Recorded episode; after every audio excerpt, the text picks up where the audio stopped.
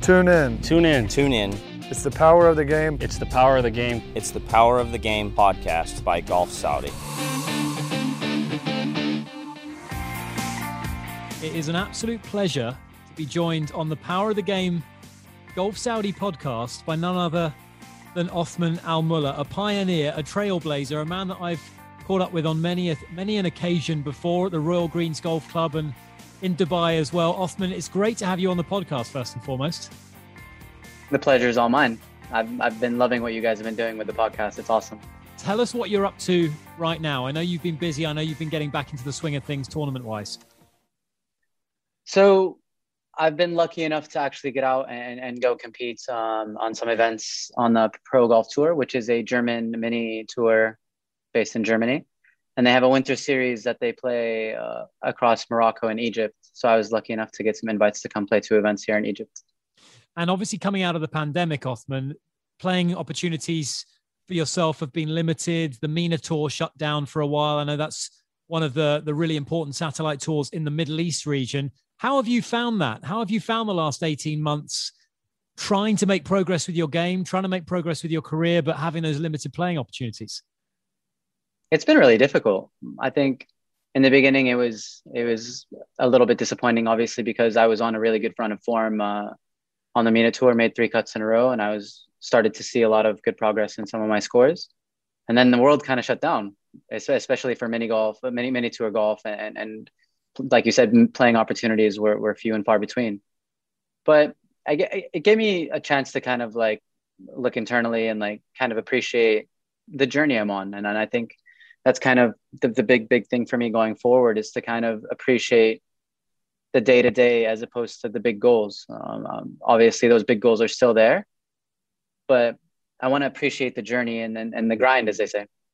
Yeah, and obviously you've got a very unique role in your own particular journey, which is which is obviously unique to you, but also you are a, an ambassador. You're a you're a pioneer for for Saudi Arabian golf, which is which is a huge thing. It's in many ways it's it's a big weight on your shoulders, but you seem to carry it very well. You seem to carry the responsibility very well. But you know, this is not a country with a history of producing professional golfers, and yet here you are having turned professional, having made cuts on on tours, having played against the best players in the world at the Saudi International. I mean, you, you've done fantastic things both for yourself personally and obviously for the kingdom as well. It is. It is a massive responsibility, and and and I think a lot of people look at it that way. That it might be a really really big weight on my shoulders, but I'm actually super proud. Like, it is a big responsibility, and and it, it, it makes me carry myself in a way that I want to be proud of myself at the end of it. I, ho- hopefully, after a very long, illustrious career with, with, lots and lots of successes. And and when I was when I first started playing the game when I was 15, uh, I had to look up to Tiger Woods and and and and the the really really world class players from all around the world, but no one really from the Arab region. And and that's kind of one of my goals is to hopefully make cuts, win big events, and and make my country proud. But also inspire a generation of young Saudi boys and girls to say, "Hey, our countrymen did it." Someone that I I I connect with on a lot a lot of a lot of things. They grew up in the same place. They did they play at the same golf courses. Then I can do it too. You know, the, the, and that's kind of the big thing. That's the big takeaway from what myself and, and my national team teammates Saud and Faisal and Abdurrahman are doing by playing in the Saudi International and, and, and being so lucky by the organizers of the event and Golf Saudi to give us those opportunities to, to kind of play with the best players in the world is to show the, the, the young Saudi athletes and, and that you can aspire to do something amazing and, and you can be out rubbing shoulders with some of the best players in the world. Obviously, we're playing on an invite and, hopefully in, in the near future, I'll be out there earning my way, playing week to week in different countries around the world and then inspiring a generation to do the same. What what was that like, Othman? You've got to take us back to the first event you played, the Saudi Golf International. I think it made its debut in 2019, if I'm not mistaken. It's had three iterations, three editions. Have you you played in? How many of them have you played in? All three. I've been lucky enough to, to, to get an invite from Golf Saudi to play in all three. Okay. And it was it was surreal because obviously that was also my first week as a professional golfer. So my first ever professional event was at the first ever Saudi European Tour event. So I was on cloud nine that week. Um, to, to have my parents there and to have it a little bit come full circle because that's always been my dream since I got the first opportunity to play on the European Tour when I was 21 in Dubai. I always dreamt of, of being there and, and, and and to play as a professional golfer representing Saudi Arabia and to see the Saudi flag and dream come true, really. Um, it, it, it, was, it was very, very difficult. Um, I think expectations and wanting to do well and, and kind of wanting to say like, look, I can do this too. And, and, and it was such a fun week and, and to get to play with Ernie and Andy Sullivan as well on top was such a delight. Like, wow, Ernie's been one one of like since I started playing golf, one of the best players in the world, and and some of the behemoth matches between him and Tiger Woods that like I can remember it like I was it was yesterday when I first started playing golf, the Mercedes Championship where they where they dueled and then and then and they went toe to toe all 72 holes was unbelievable. And to get to play with him and to see, even with his long illustrious career, he still has that fire burning in him and he still has that hunger to to to, to compete. It, it's it's just it's what dreams are made of, really. And that first event, the 2019 event, how difficult was it to get into your zone? Because as a competitive player, as a professional player, you have got to block out, whether you like it or not, you've got to block out external distractions. I imagine it would have been nigh on impossible for you to block out a, a distraction of the fact that you're playing as your first ever event as a professional in the Saudi Golf International, the first ever European Tour event to be held in your country. You've seen it all. You've kind of come up through the ranks when golf was not a big deal in Saudi Arabia like it's become today. And here you are on the tee with Ernie Els and Andy Sullivan. Ernie Els, a legend of the game of golf. I mean, that is like pinch yourself, kind of zooming out and looking at yourself doing that kind of moment. And yet you have to get down and, and play the best golf that you possibly can for the duration yeah. of that tournament. How do you do that? Very difficultly in the beginning, to be honest. It, it was it was one of those things where I always look back and I think about there was like a historic Tiger Woods quote that the day he stops getting butterflies on the first tee is the day he stops competing. And I tried to lean on those things like that. Even the best players in the world feel a bit nervy, like the, the, the moments are big and they live for those moments. And that's kind of what I want to do. Like I want to be there. I want I want it to be hyped up. I want it to be like, what is he going to do in this world class stage? You know, like I I, I kind of live for those moments. And my game just wasn't there that week. So I, uh, a lot of people say, "Oh, it's a lot of pressure, and you're playing in Saudi." I actually relish it. I love it. I, nothing. That's what I practice so hard for is to be put in that arena and to see what can I do. Like I, I obviously want to get to a point where I want to leave all my game out there and, and play to the to the capability and, and to the expectations that I have for myself. And it's just so much fun. I think I'm trying to embrace that more than the enormity, I guess, of what people would say like is a world class event and a lot of pressure playing for Saudi. I love it. I love it because I remember early on in the second round, I hadn't played very good in the first round. I, I wasn't off to a great start, but for for the first year of, of a big event in a country where golf isn't very well known, there was a good couple of fans following me, like young boys and girls walking with me every single hole. And did they want to see me up on top of the leaderboard? Yes. But I was taken aback by that. Like, this is actually pretty cool what I'm doing. Like, to, to be given this opportunity to Golf Saudi, Majid Sorour, to kind of get that pat on the back and go do it, we support you is unbelievable. And that was my first step in, in the professional ranks. And, and it's, it's been a tough couple of years, if I'm honest, but I've learned a lot. I, obviously, there's no blueprint, there's no map for me to follow. So I've had to kind of take those steps in the sand and and and make mistakes and and kind of learn from those mistakes and and not dwell too much on what I like what mistakes have happened and stuff like that. But these are learning experiences. I I, I feel wholeheartedly that I'm taking steps that will not only help me but help Saud coming on after me and hopefully the female the young females that are playing golf now in Saudi who hopefully aspire to become professional golfers one day that there'll be kind of a better blueprint of how to go about doing things and and I find I feel like I'm in a good groove now and and I'm super excited for what the future holds. Yeah, it must be difficult for you because obviously a lot of spotlight on you during the the, the Saudi Golf International and and then you know to, to kind of carve out your own career to make your own way in the game you know, as as we know, you you have to you have to start at the ground level. You've got to go to these satellite tours. You're over in Egypt at the moment. You've played in the MENA tour.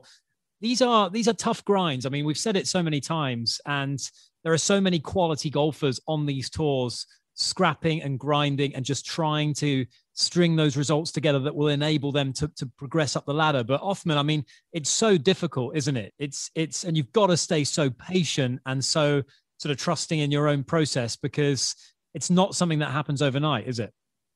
Hundred percent. Uh, and it is a grind, a daily grind, and, and hours and hours on the range, and then waiting for playing opportunities all around the world is tough. So, like you said, coming to these satellite tours, kind of trying to embrace these opportunities that I've been given. And, and I have a full tour card on the MENA Tour, which gives me opportunities to play in some big events and then hopefully qualify to, to go to bigger things. And I'm gearing up every year to go to European Tour and Asian Tour Q School. And, and, and these are things in the background that are part of a, the day-to-day life of a professional golfer. And, and I think the big thing is I have so much good support. I, I have such an amazing system in my mom and my dad and, and my wife. They support me unconditionally and and to have them behind me pushing me and then to have some amazingly influential companies also support me on my journey like Golf Saudi and Aramco Invest Saudi, the marketing brand for the country, and Wow Hydrate, and all these companies that kind of believe in the journey that I'm trying to do and, and, and the things that I'm kind of trying to achieve is amazing. And it keeps me going. Like the days are hard. the grind is hard in, in, the Middle East. It's warm. It's super hot in the summer months. And, and, and to train in that heat and to kind of prepare is, it, it's a long journey, but I think, like I said before, I'm embracing it and, and I'm loving every day. 15 years of age you were when you started golf. I've, I've got to say that is that is late compared to most professional golfers. Most golfers that, that you know you interview who make it out on the tour started as youngsters. You were 15. First of all, you must have had a heck of a talent for it to, to, to get to that level in such a short period of time, Othman. But talk us through uh, your own experience with golf. Did you do other sports before that? How did you get introduced to the game uh, in in the pre kind of uh, Golf Saudi era? How did you fall in love with golf, and, and how did you start to make your way in the sport? So I grew up in America up until the age of eight. Like from three to eight, my parents were finishing up their university degree, and I came back to Saudi, and and I started playing soccer, football, because like it was a way for me to integrate myself back into the culture and back into the society and back into school and I really became I was very talented at that and and, and started training with some of the clubs in, in Saudi in the Eastern Province. And that was my dream. My dream was to play for the Saudi national football team. And I had this deal with my, my, my mom and my dad that as long as my grades didn't drop, I could continue to do that every day of the week. Um, and then the summer when I turned 15, I got B's instead of A's, and the punishment was no soccer. So I could go out with my friends, I could do whatever I wanted, but I couldn't go play soccer. So which was catastrophic at the time for me because that was all we did after school. So an expat friend of mine who also lived in the Saudi Aramco community in Dhahran where I lived, lived at the time was like, let's go play golf. And I'm like, man, are you mad? like all I knew about golf was uh it was for older people and it was a slower sport and, and and I was a winger. Like I like to run fast paced adrenaline and like nothing could have been further. Like I, I I've tried tried all sports growing up, but golf wasn't on the radar. So he says, look, you're bored. You might as well. Like, what do you have to lose? Like, come out. At least it'll be an experience. So we go to the golf course. We get to the golf course in Dhahran, and I'm looking for like the golf courses I've seen on TV grass and lakes and trees. And it was a sand golf course at the time. so I'm like, where's the golf course? So it's the summer, Barry, and he's like, there's the the driving range, there's the pin. Let's just go play golf. So we go out and, and I had a great time, but they kicked my butt. They were like way better than I was. These are kids that like played when they were six, seven, and eight. And I'm like, I couldn't live with the fact that like I'm so much better than them at soccer and they're like so much better than me at golf. So it kind of became like, okay, let's go play golf tomorrow. Two, three weeks into it, I was like dragging my friend to come play golf because it was like a hobby for him. And I'm like, let's go play every day. And he finally like gave me his golf clubs. He's like, you go, you know where to go now and it just became something I did every single day that summer. At the end of the summer, I told my parents that like I'm really into this game. Can I get a set of golf clubs? And like, okay. so I didn't know who to ask. Like, where do you buy golf clubs in Saudi Arabia? So I went to another expat friend of mine, and he like sent sent them from the states. And like I got like I remember them like old Wilson like beginner set. like it was yesterday, and it kind of became something I did a couple days a week because now I could come back to play soccer in the in in in the, in the winter. And I fell in love with the game. And a couple months later, I met the national team captain uh, at our golf course, and they were starting a, new, a junior team. All these things are things I've never heard of, like a national golf team and a junior golf team. And I was obviously super lucky because golf was in its infancy, infancy at the time, and and as a six, seven, eight handicapper, you were on the national team. So I quickly progressed into that a year and a half after playing golf, just obsessing, playing golf every day. And I started to go to these these competitions representing the kingdom at 17, 16, 17. And my dream that I thought I would achieve at 23, 24, playing for the football team, I was doing at 16, 17, playing golf. Yes, we weren't very good as a national team, but every year there was an opening ceremony with the national flag walking, and it was such a proud moment for me. And then I started to compete in these events. And it became became one of these things where I kind of sat down with my parents and I'm like, look, I don't know where I can go with this golf thing, but I think I can be the best golfer in Saudi and maybe one of the best golfers as an amateur in the Arab world. And did did uh and did, did your love for golf, Othman, or did your burgeoning love for golf diminish your love for football? Because it sounds like you really you got into golf and football took a back seat. It did for the longest time. Yeah, I still played. They fulfilled completely different things for me. It, Right. It's it's crazy to say, like, but from a competitive perspective, they were they were both super competitive, but one was methodical and like more thought out, and football was more like adrenaline, like quick thinking. Yeah. But flying Saudi's flag was something that football could never. Obviously, for me, convincing my parents that I could go really, really far in this sport, and then them sending me to boarding school, which was almost unheard of at the time.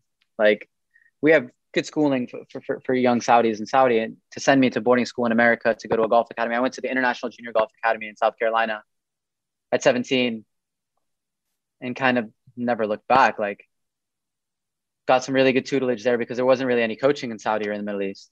There, there weren't any good academies to kind of go to or, or any kind of structured academies where you could go and get training full time. So I go to this golf academy, finished the golf academy, wanted to continue playing golf, nowhere to play. So a friend of mine was at a community college in Arizona. He's like, you can come play on the team. So I go play on the community college team in Arizona, still playing football. I've played for the college team football because there were different seasons. And then kind of like had a revelation, like my game really, really took off. And I, I won the Pan Arab individual championships and I won the Qatar Open and I won the Dubai Desert Classic qualifier at 21. And I convinced my parents, okay, listen, listen, I want to turn professional. That's my big goal. I'm not paying attention to school as much as I can. I'm not paying golf as much attention as I can. So how about I take a break? I was at I was on a government scholarship at the time. So I was on a government scholarship to go to university and I tell my parents, look, I want to take a break. Unheard of things. Every single thing I've done so far, my parents are like, what? We sit down, we have like a communal, like like a, a tribal thing. We sit down, like, what are the pros and the cons? And my parents are like, okay, you seem to have this thought out as long as you can take a break from your schooling and not have your scholarship get dropped, go ahead. So I packed my stuff, moved to Dubai, and have this big dream that if I can practice seven days a week under some good coaching, I can become a world class golfer. After rubbing shoulders with those guys at the Dubai Desert Classic, lo and behold, it's not as easy as that. You know, and there's so many variables that you have to grind out of the dirt and you have to learn and my game kind of tanked. Um, so I convinced my parents to go back to school two years later. I go back, finish finance degree, start working for Aramco, and I missed it. I missed competing, and I missed the the grind. And I like I had a great job. I am making a good career for myself at Aramco and in the finance department. And I started practicing by myself. I kind of fell in love with the game again, and and a couple months later, I, I am playing for Saudi at the GCC Championships in Kuwait. I I hadn't smelled being anywhere near the top of the leaderboard for a while now, and I'm leading going down the last grind like grinding. It was so much wind and the four day event, and I'm leading going down the last, and I pull my second shot out of bounds and I lose by one. Oh, And uh, I'm like, oh, I tell my teammates, my dad, I tell my dad, like, I need five minutes more. And I go into a room and I'm bawling because, like, all the depression, I fell into depression, like, when I really worked hard to kind of try and turn professional the first time. My parents are so supportive. And I'm like, I'm letting everyone down. So, like, it's an internal struggle. I think a lot of like a, a lot of people don't talk about the mental grind of golf. Yeah. Sure. And the mental grind of athletics at that top level. Like you see so many stories now about top top class athletes finally coming out and saying there were some dark dark times you know what i mean and and and there were many dark times for me trying to do that having no one to lean on really from a golfing perspective like my parents were supportive but they didn't like they didn't understand how i could be such a good golfer but not compete like okay you're training why is it not correlating on the golf course it's not that easy like and and so i go into this room and i tell myself i have one of two decisions to make i can say, look, like wipe myself off and, and say, I did my best. Maybe golf's not for me competitively. Maybe just focus on my career and do these events when I can. Or I can say, look, I practiced for three months with no coaching and I put myself in a position to win again. And I kind of went that route. I was like, I've worked way too hard over my life to kind of give up now. So practice hard, 2016, we win the Pan Arab Championships as a team, first time ever for Saudi Arabia. It's a medal in the event. We win the trophy, win medals. And then this dream comes back of like wanting to be the first professional golfer from Saudi Arabia, to, to be the first Arab golfer, Arab male golfer to get a European tour card. And then kind of work towards that. End of 2018, His Excellency Yasir Rumayyan was appointed chairman of the Saudi Golf Federation look, we want to support you to turn professional. What do you think about that? And I said, to be honest, it's what I've always worked towards. I ch- I'm chomping at the bit to kind of do that. And and we made the decision together with their support to, to turn professional in 2019.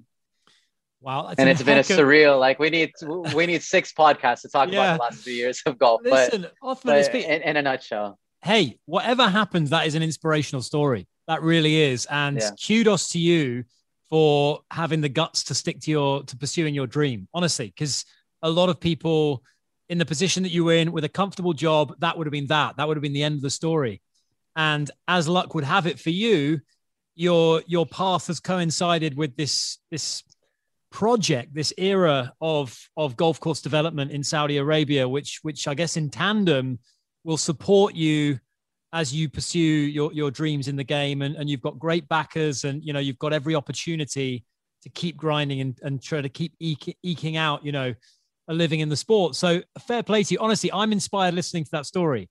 I really am. Uh, but i but i got to ask you um, from when you started on that sand course and then obviously playing here and there and, and competing in the pan arab and that kind of thing to where golf in saudi is right now three golf Saudi internationals in in the books. You know, how much evolution have you seen under His Excellency, under Majid Sorour as well for Golf Saudi? How much has the landscape changed already?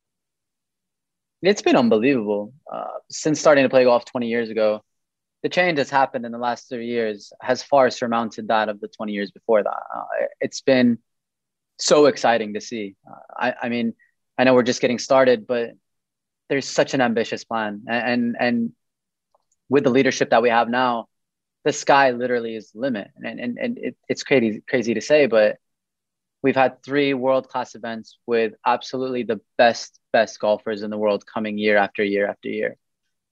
And not only that we've had an, an amazing like innovative ladies european tour event come to saudi arabia for the first time ever to have the first ever ladies golf event happen in saudi. So so from an event perspective, it's it's been unbelievable. And then you look at some of the development projects, some of the golf courses that are being designed and and, and being thought of in, the kingdom, all around the kingdom.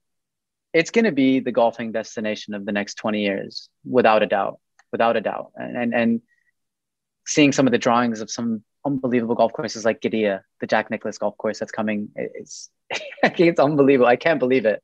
Like I have to continuing. I, month by month, every time I see some of these drawings, I have to continue to pinch myself because I feel like I'm dreaming.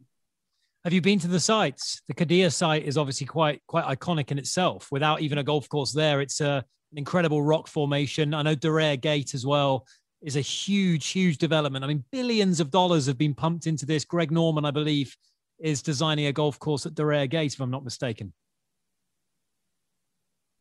the topography is unbelievable. So where they plan these golf courses, there's going to be amphitheater holes. There's going to be mountain rock faces and rock formations, and and and it's a sight to see. I mean, there was a really cool marketing campaign that where in the world is this where they were talking about tourism in saudi arabia and, and, and all these exotic places and, and and to imagine some golf courses at some of these places it's it's going to be really really cool no doubt i mean the the uh, the artist's impressions the the renderings of the jack nicklaus course it looks like somewhere in arizona or utah i mean it's uh but even more spectacular in many ways because of the such unique rock formations in the desert there. It is going to be unbelievable.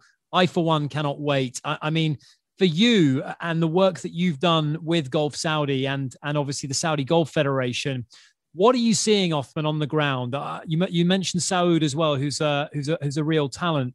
What kind of stage are we at now in terms of growth at the grassroots level in terms of talent development in Saudi?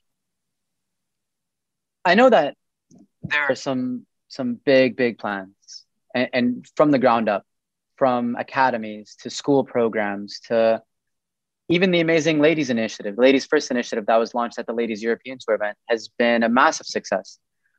Obviously, the pandemic has kind of put a couple of wrenches in those wheels to slow them down a bit, but we're picking up full, full like full full steam ahead now. I mean, a thousand over a thousand ladies signed up for the ladies first initiative in two three days. And, and it's more than that now. And i know, know they, they've opened the door for an even bigger number.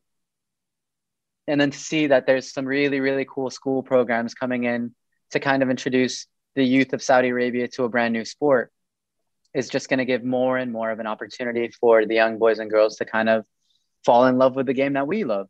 And, and for the elite athletes in the national team, the opportunities to, to travel around the world and to get great coaching and to play amazing events is also going to do them a world of good. Uh, Saud is actually about to compete at the Links Trophy in St. Andrews. Such a great tournament to get to go play the old course.